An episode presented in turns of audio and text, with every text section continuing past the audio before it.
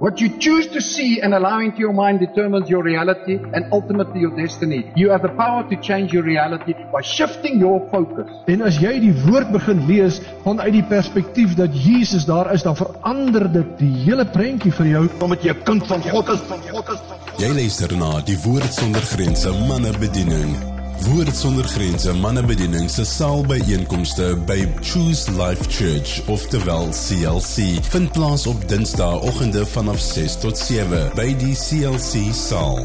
Die mannebediening digitaal se Zoom byeenkomste word gefasiliteer tesame en op dieselfde tyd as die saalbyeenkoms. Julle word vriendelik uitgenooi om by een van die twee byeenkomste in te skakel. Nooi gerus 'n boetie of vriend om saam met ons deel te neem aan die byeenkomste. Dis tyd vir die woord sonder grense manne bediening. Goeiemôre, goeiemôre. Ek is baie bekommerd vanoggend dat ek sien daai kamera het 'n drup aan vandag. So, nie seker wat daar gebeur nie, maar ons bid vir sy spoedige herstel. Dankie Andrew, so voorreg om met julle te praat en ek wil elkeen van julle net so van harte verwelkom hier. En uh Andrew het dit genoem, ek wil dit net graag weer noem ons business support uh meeting elke tweede laaste donderdag van die maand en uh, ons opgradeer 'n bietjie die profiel van hierdie ehm uh, vergadering van ons. Dit is uh, nie net vir sake man nie, dit is nou wel business support. Maar die beginsels wat bespreek word. Jy weet geweet dat die beginsels van besigheid is die beginsels van die lewe. Amen. So almal is welkom en jy is welkom om jou vrou ook saam te bring en wie ook al. En ek is werklik opgewonde oor Donderdag se se woord wat ek gaan bring want dit gaan jou uitdaag en jou uitnooi werklik soos jy dalk nog nie uitgedaag was nie. En uh soos hulle in die goeie Engels sê it's not for the faint hearted. So kom reg, maak jou gordel vas en kom gereed en bring jou vriend saam, bring 'n vriend, bring bring die mense dat hulle die woord van die Here kan hoor. Dis nou ongelukkig wel in Engels, die taal van die vyand, maar julle moet maar net uh moed hou. Chill brother, chill. Gelukkig het ons jare terug al voor versoen my ou broer. So dis maar net 'n ou grappie daai, maar uh julle moet onthou dat Jesus het gesê in this life you will have trials and tribulations but be of good cheer I've overcome the world. So kom verdra maar die Engels. Die meeste van julle het al Engels gehoor iewers in julle lewe. En uh so kom woon dit by ek nooi julle van harte uit. Ek het uh, Dis altyd 'n wonderlike voorreg om om te bedien, om die woord te bring. Dis ook altyd 'n uitdaging. Ek het uh laasnag baie tyd uh spandeer in gebed. Daar kom daai tye wanneer jy gaan lê op jou bed en dan weet jy net dis nie slaaptyd nie. En dan probeer jy jouself oortuig dit is slaaptyd want ek moet môreoggend vroeg opstaan. Maar dan die Here 'n ander plan en uiteindelik dan staan jy maar op en dan gaan bid jy en ek het vir baie ure in die huis rondgeloop en gebid en wat 'n voorreg is dit. Ek wil julle werklik aanmoedig om in hierdie tyd waarin ons lewe tyd te maak om te bid. Tyd te maak om met die Here te spandeer, want dis op die einde jou krag wat jy nodig het. En ek wil net graag vanmôre voordat ek begin om die woord te bedien, uh, ons het daai uh liedjie gesing, koortjie wat party van ons noem wat Willie, dankie man. Is dit nie wonderlik om op so lighartige manier te begin nie? Kom ons sê vir ou Willie dankie. Dankie ou Willie. Wonderlik, wonderlik, wonderlik. En ons sing die koortjie die Here is my herder, niks sal my ontbreek nie. Na waters waar rus is, lei hy my heen. Ja, Wat 'n fenominale woord is dit. Wat 'n wonderlike verklaring is dit om te maak. En terwyl ons dit sing, ervaar ek dat die gees van die Here vir my sê hier is vandag ten minste een of twee manne wat op 'n plek is wat nodig het om te hoor na waters waar rus is. Lei hy my heen. Dan gaan jy nie vra om jou hand op te steek nie, maar ek gaan jou vra ek gaan vir jou bid. Ek gaan vir jou bid vandag. Miskien is dit iemand wat net kyk op die Zoom. Maar ek wil vir jou sê die woord van die Here is nog altyd waar. En sy beloftes bly altyd waar. Hy is jou herder as jy hom gekies het en ek glo julle almal het hom gekies. En sy belofte is daar Hy sal jou na waters waar rus is lei. My liewe boetas, dis die plek waar jy rus vind. Is in die teenwoordigheid van die Here, want hy is jou sterkte, hy is jou krag, hy is jou lewe en sy woord staan bo alles. Maak nie saak wat die wêreld na jou kant toe gooi nie.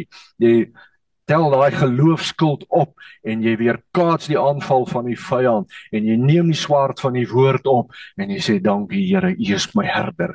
U lei my na waters waar rus is waar ek vrede kan hê. So kom ons bid net vir daai boeta wat dit nodig het. Vader ons sê vir U dankie vir wie dit ook al is wat vandag onder hierdie woord sit en wat vandag dalk ontroerd is wat vandag op 'n plek van onvrede is waar op 'n plek is waar die vyand steel ons roep u vrede oor daardie persoon.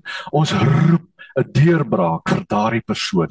Ons bring daardie persoon voor U en ons roep die woorde van die Here oor hom uit en ons verklaar vrede oor hom.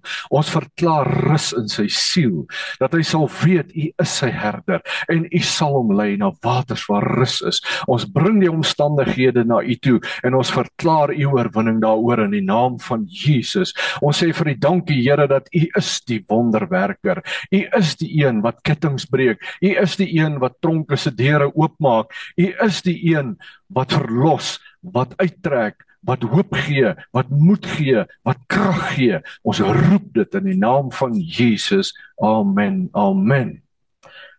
Amen. Right, broeders, vanoggend wil ek met julle 'n bietjie praat oor dien die Here met blydskap wat julle al verseker so baie gehoor het.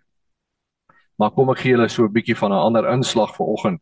Ek wil jou aanmoedig om die boeke van Esra en Nehemia te gaan lees. Dis in die Ou Testament. Ou Testament voor die Nuwe Testament. Gaan lees dit in die Bybel ook. En en die twee boeke was eintlik oorspronklik een boek gewees. Net goed om te weet. En dit is later geskei in twee boeke. Dit gaan basies en ek kan nie die hele storie vertel nie, dit is te veel inligting, maar dit gaan basies oor uh Juda wat wat die twee stamme was en Israel wat die 10 stamme was wat op verskillende tye in ballingskap weggevoer is na Babylon toe. En nou gaan hierdie twee boeke basies oor die terugkeer van hierdie balling ballinge terug na Israel toe.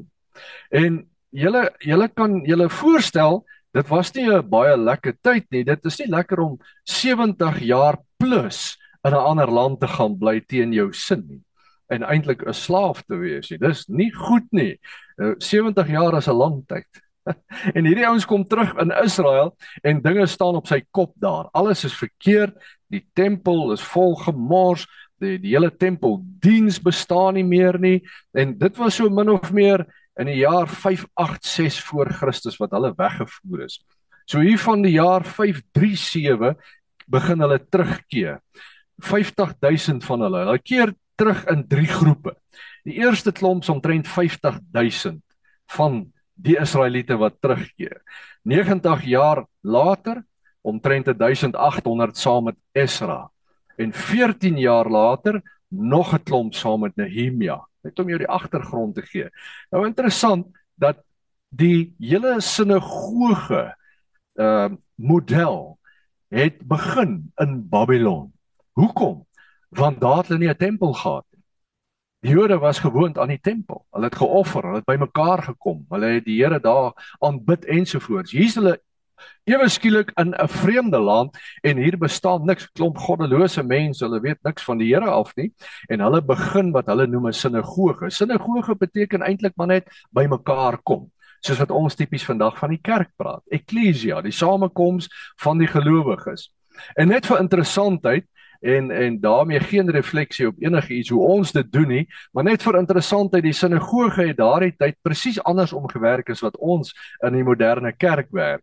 Hulle het eerstens bymekaar gekom, dan het hulle gebid en dan het die skrifgeleerde die woord gevat, 'n woord gelees, dan het hulle vir omtrent 'n uur lank die woord bespreek met mekaar onder die leiding van die skrifgeleerde en dan het hulle gesing in respons in reaksie op die woord wat bespreek was. Partykeer was dit net lofprysing en aanbidding. Ander kere was dit bekeer. Here, ons is jammer. Ons lees in u woord dit en dit en dit en dit en dit en dan sing hulle liedere om om hulle sonde te bely en net nader te kom aan die Here ensovoorts. Tog net interessant om dit te weet. Ook interessant om te weet dat dis die tyd eers van daardie tyd af wat hulle teruggekeer het dat die Israeliete vir die eerste keer Jode genoem is. Tot daartoe praat die Bybel van Israeliete.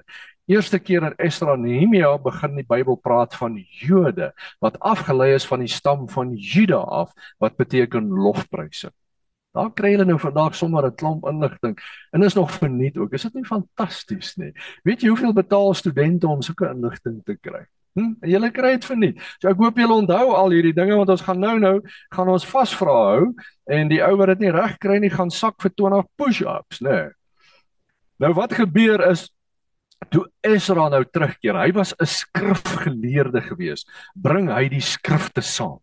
Hy was die man wat die boekrolle gedra het al die pad.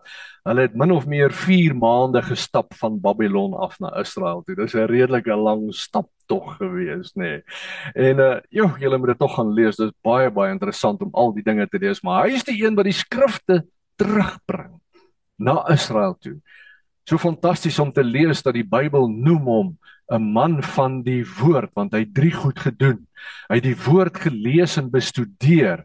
Hy het dit verkondig aan die mense en hy het dit geleef. Dit nie mooi nie. Hy was bekend as 'n man van die woord. Manne is ons manne van die woord. Dis die manne wat 'n verskil maak. En Esra kom en nou is hy terug in Israel en net 'n ruk na hom kom 14 eh, jaar later kom Nehemia met 'n klomp ambagsmanne en net vir interessantheid die woord Nehemia beteken troos en die naam Esra beteken hulp. Nehemia was wat die engel sê 'n happy man. Hy was 'n vrolike ou gewees. Ag ek wens so baie keer ek kan 'n bietjie meer vrolik wees. Nee, mens kry mos net baie mense wat se geaardheid net so is dat hulle bobbel net oor die heeltyd. Is dit nie fantasties nie? En jy wil altyd naby so iemand wees want niks kry hulle onder nie. Nee, soos Aiden, hy's so ou. Nee, hulle is net altyd borrelend en dis net lekker. En en Nehemia was so ou gewees en die volk was baie meer toegeneë teenoor Nehemia as teenoor Esra. Want Esra was die ou wat die woord gelees het en baie keer was dit nodig dat hulle dinge moes regmaak. So wat eintlik die ideaal is jy die twee nodig in een span. Is dit nie fantasties nie? Dis hoekom Paulus sê broers, julle is deel van die liggaam. Dit gaan nie werk as net een as jy net een is en al is altyd net vrolik en grappies en wonderlik en wonderlik. Ons almal jabba jabba jabba hier uit en ons dans en ons gelukkig, maar ons kry nooit ons lewens in orde nie. Ons het ook daai ou nodig. Nou sê Paulus ons is die liggaam. Manne, ons is almal deel van die liggaam. Jy's die hand, ek's die voet. Daai een is die kop, daai een is dit, daai is dit. Hy sê nou nie een nie sê ek het die ander een nie nodig nie. Ons het mekaar nodig. En ek wil jou vanoggend sê dat jy is nodig in hierdie liggaam van hierdie mannegroep.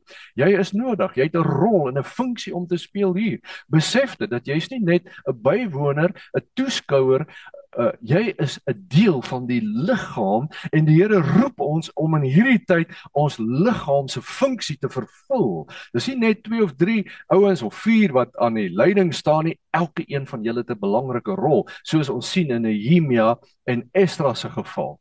Nou Ek gee vir julle al hierdie inligting dat julle kan verstaan waarna ek op pad is in die boek van Nehemia. Nou 'n teks om mee te begin, Spreuke vers 17 vers 22 nou in die Engels sê hy dit net die beste in die amplified.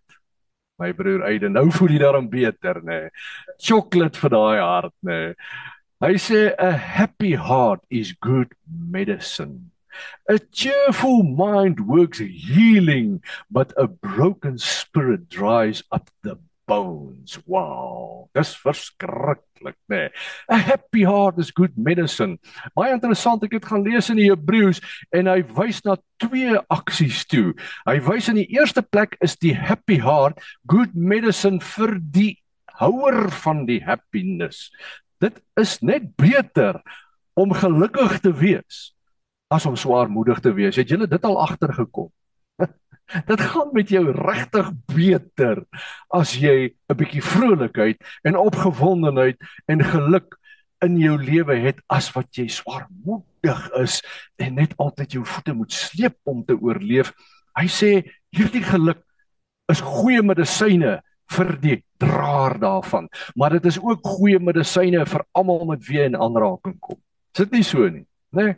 Dis mos wonderlik. As jy met jy party mense wat jy wil net draai om hulle loop want dis net rampe en ellende en in in in in in in onbeholpenheid en dis net alste en ek weet ons kom daar maar broers ons moet ook daar deurkom nê. Nee. Dat dit is hoekom ons gesing het die Here is my herder hy lei my na waters waar rus is nê. Nee. Hy gee vir my 'n feesmaal in die teenwoordigheid van my vyande sodat ek uit my depressie en my swaarmoedigheid kan uit kom. En ek sê dit met baie sensitiwiteit want ek weet dat jy het baie mense het hulle besondere uitdagings maar ek wil jou uitnooi vandag om die woord van die Here in jou lewe in te neem en die gees van die Here te vra om daai woord vir jou lewendig te maak sodat jou siel kan opstaan in jou en dat jy vir jouself kan good medicine raak en dat jy good medicine kan raak vir almal om jou en met wie jy in aanraking kom. Amen En dan dan die tweede deel daarvan, hy sê a broken spirit dries up the bones. Ooh, dit is moeilikheid as jou bones opdraai, opdroog. Dan het jy voorwaar moeilikheid tot in die diepste van jou wese dra, raak jy opgedroog. Dis nie goed nie, nee broers, ons wil lewe hê. Nou, dit vorm nou net die die beginpunt van wat ek vandag wil jou vir jou wil sê, dien die Here met blydskap broers ons julle sal nou donderdag by die business support gaan ek baie hierop fokus op wat ek glo die Here se plan is veral met die manne vir hierdie nuwe jaar. En 'n groot deel daarvan is om 'n verteenwoordiger van Jesus te wees. Om deur hierdie lewe te loop as 'n ware verteenwoordiger van Jesus. 'n werklike verteenwoordiger van Jesus. Nou hoe sou Jesus gewees het? Nie laf nie, nie uitspattig nie, maar hy het 'n blydskap in hom. Hy het 'n vrede in hom wat mense wat hy raakloop se lewens verander. En dit is wat die Here vir jou en my wil hê, blydskap. Filippense 4 vers 14 wat julle nou 4 vers 4 wat julle almal goed ken. Hy sê verbly julle in die Here. Ek herhaal verbly julle. Nou ek wil nou nie die die die die die uh, Grieks daar sê chara wat beteken cheerfulness.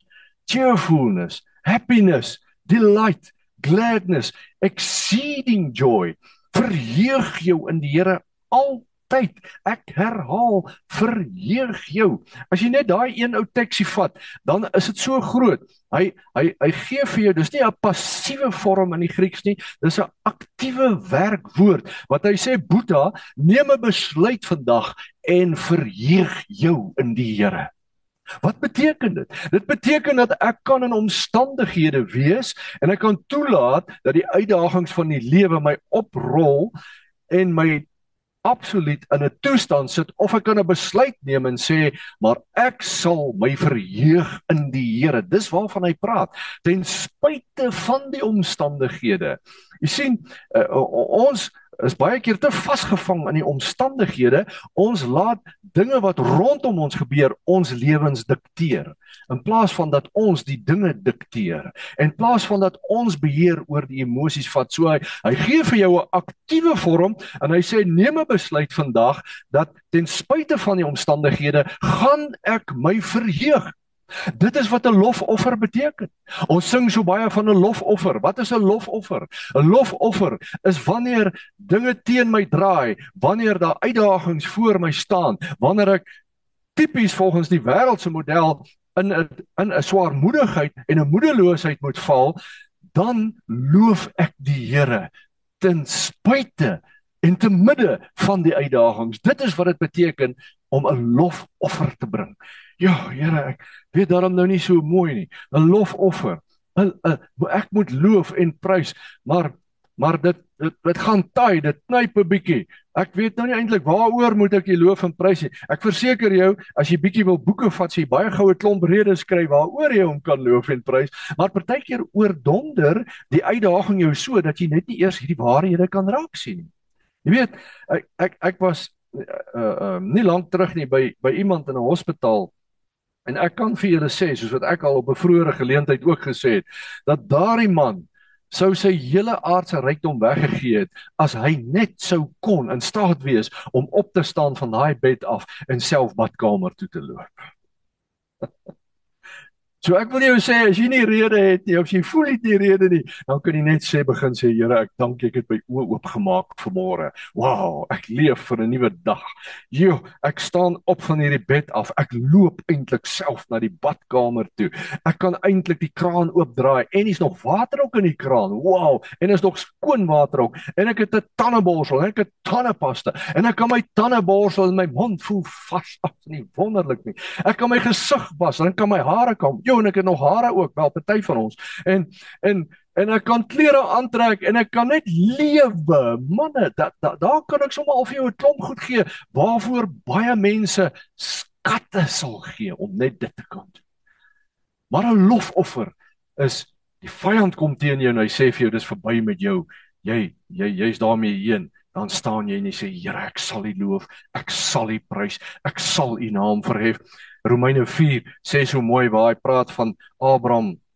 Hy sê hy het terwyl hy gewag het op die waar word van die belofte nie moedeloos geword nie, maar hy het homself versterk in die Here deur die Here te loof en te prys. Hoekom? Omdat hy ten volle oortuig was daarvan dat God is om God in staat is om te doen dit wat hy beloof het om te doen.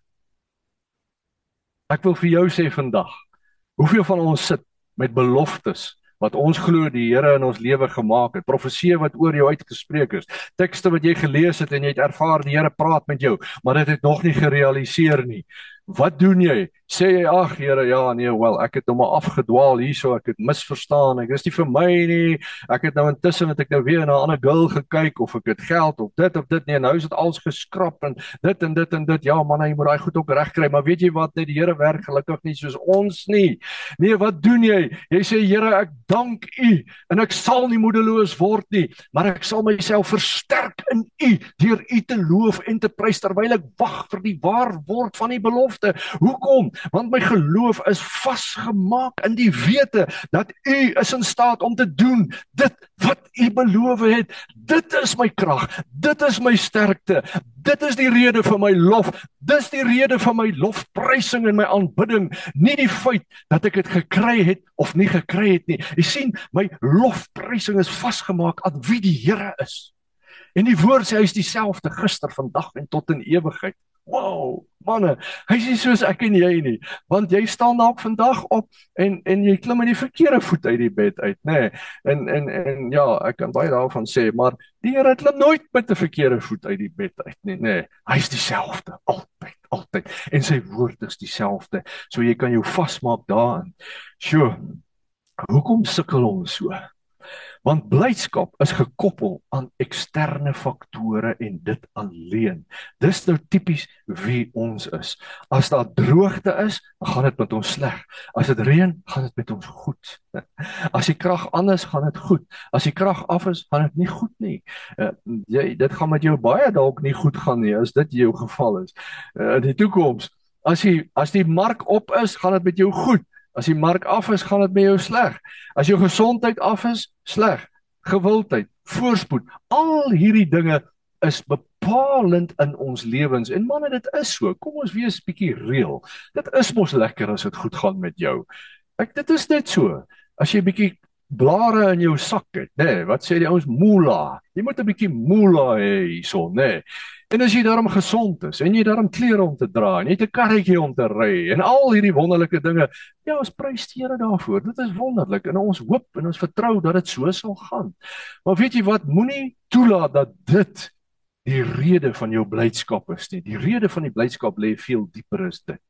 So waar lê my blydskap? Nou kom ons terug by Nehemia en Esdra. Julle dog ek het vergeet van Nehemia en Israel. Jy sien nou kom hulle terug in Israel, nê. Nee. En hierdie ouens kom agter dat hulle is baie ver van die Here af. Hulle het 70 jaar plus, baie mense was langer in Babylon gewees en uh, hulle het al hulle goeie uh, wette en reëls en regulasies van die wet is verlore en weg. Net so by the way, ek moet julle hierdie een vertel oor die Jode, nê. Nee kyk baie ouens sê baie te sê oor die Jode en hoe hulle besigheid doen. Een ding moet jy hulle toegee, hulle kan besigheid doen, nê. Nee. Nou lees ek van hierdie een ou en dis die waarheid. Dis die waarheid regtig gebeur. 'n Jood in New York, nê. Nee.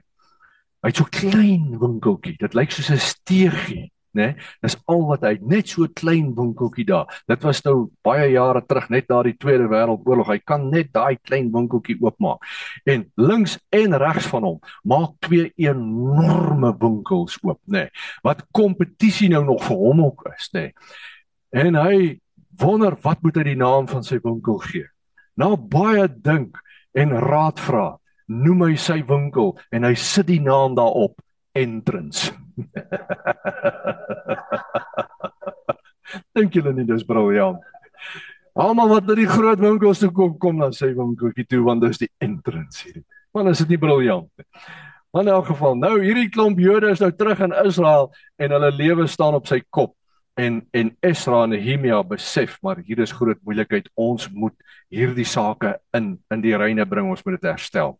Nou kan julle gaan lees daar in Nehemia uh, 8 nou kom Esra wat die skrifgeleerde is en hulle hulle roep die hele volk bymekaar daar voor die tempel en ehm um, joh man julle moet eintlik lees in vers 6 en uh nou het ek natuurlik my my Engelse Bybel saamgebring. Weet julle wat? Ek het nou die dag toe ehm um, toe moet ek preek by 'n plek en dit was nou nogal 'n hogere plek nê nee, 'n Afrikaanse plek. Uh, en uh, ek vergeet om my Afrikaanse Bybel te vat maar ek vat hierdie amplified Bybel saam. Nou moet ek voorlees uit die Bybel uit. En soos ek lees, vertaal ek hom in Afrikaans. Ja, agterna sê een ou vir my sê, "Jene, maar dit was 'n mooi Afrikaans vertaling daai. Wat 'n een is dit?" ek sê vir hom is die amplified. Hæ? Hy mooi gesnap nie. Hoor 'n bietjie. Hy sê nou nou nou staan Esdra en hulle sê hulle het vir hom 'n hout preekstoel daar neergesit, 'n wooden pulpit wat spesiaal gemaak was vir daai aksie. En die volk staan voor die Watergate, nê. Nee, hulle van die môre vroeg af tot die middag. Hulle sê almal wat verstand het om te verstaan. Is 'n redelike tydjie om te staan, nê. Nee. Ons moun as die stoele nie sag genoeg is nie. Hierdie ouens staan. Hulle staan vir 'n klomp ure daar want hulle is honger vir die woord van die Here. En Esdra begin vir hulle lees en hy lees die eerste 5 boeke wat Moses geskryf het, nê. Nee.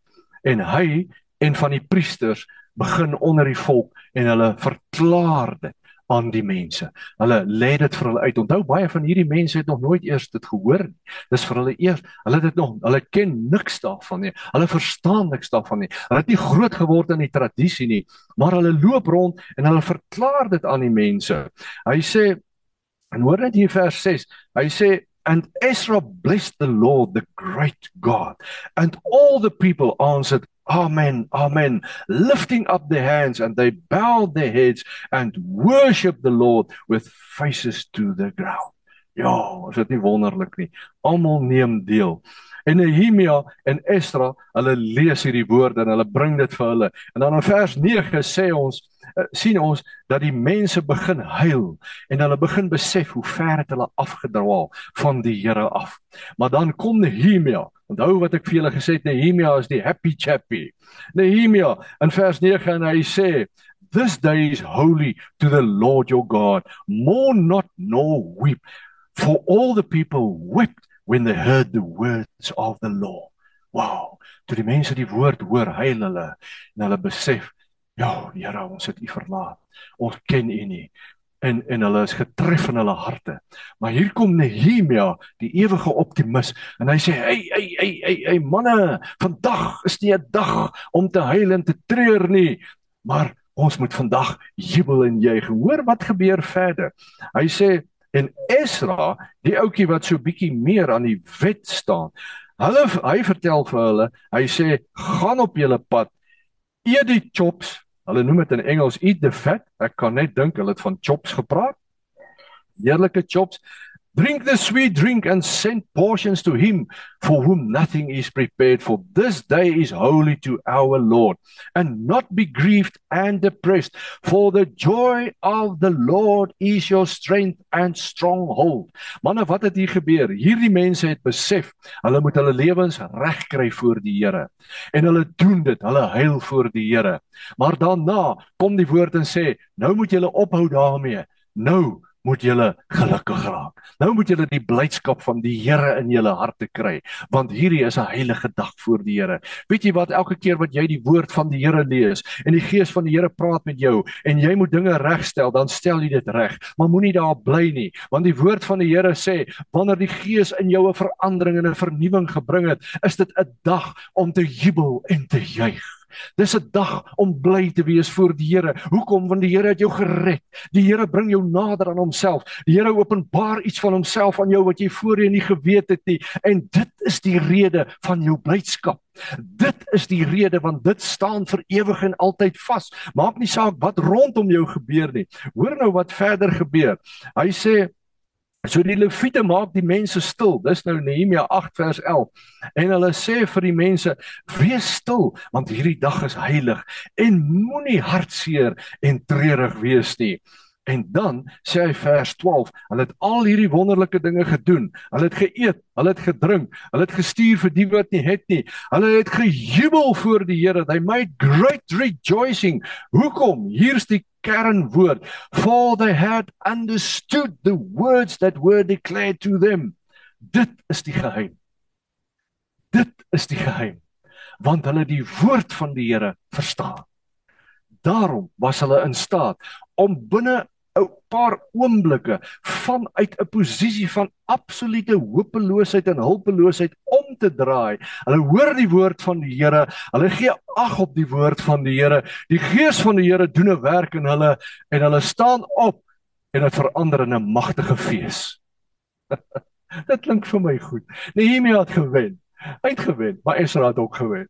Hulle albei was nodig. Esra het hulle by die woord gebring en hulle gebring by die plek wat hulle besef Manne, ons moet ons lewe regkry. Manne, daar's dinge wat die Here vir jou sê waar ons nog nie is nie. Ooh man, weet jy wat die Here is so besig om my te praat nadat la ek het lank terug oor al hierdie goed was die Here besig en nou onlangs ek ou gehoor praat oor hierdie goed en die Here het my regtig weer eens begin roer. Nou noem ek net een vir julle Efesiërs 1 wat hy sê dieselfde krag dan wat Jesus uit die dood uit opgewek het is die krag wat werksaam is in ons wie glo. Manne, ek vra vir jou glo jy vir oggend? Glo jy jy? Glo jy dat die krag wat Jesus uit die dood uit opgewek het, is die krag wat werksaam in jou? Dis die vraag, glo jy? Glo jy dit? En as jy dit regtig glo, hoe gaan jou lewe begin lyk? Hoe gaan jy begin optree? Hoe gaan jy begin lewe? Hoe gaan jou woorde begin word? Wat gaan jou gebed begin word? Hoe gaan jou bid begin verander? Hoe gaan jy begin om omstandighede in lyn met die wil van die Here te roep en te profeteer en die waarheid van die Here oor jou eie lewe te spreek, oor jou vrou se lewe, oor gesondheid, oor finansies, oor verhoudings, oor Die koninkryk van God wat in hierdie land moet kom, oor ons nasie Suid-Afrika wat ten gronde gerig word deur 'n goddelose klomp leiers, maar as ek glo dat ek en jy is toegerus en Christus woon in sy volheid in jou deur die Gees, in sy volheid sê die woord, en die krag wat hom uit die dood uit opgewek het, lewe in jou. Wow, manne. Dit is wanneer jy die Here met blydskap kan begin dien. Hoekom? Want jy begin die woord verstaan. Dis wat met die volk gebeur het. Hulle het die woord verstaan. En toe hulle die woord verstaan en hulle maak die woord hulle eie, toe begin hulle lewens verander en hulle hulle moedeloosheid draai in 'n oogwink om in 'n feesgeleentheid. Weet jy wat jou lewe kan 'n fees wees wanneer jy pad met die Here loop. As jy so met die Here loop. Dis wat die Here vir jou wil hê. Die Here wil jou oprig. Jy is opgerig tot sukses.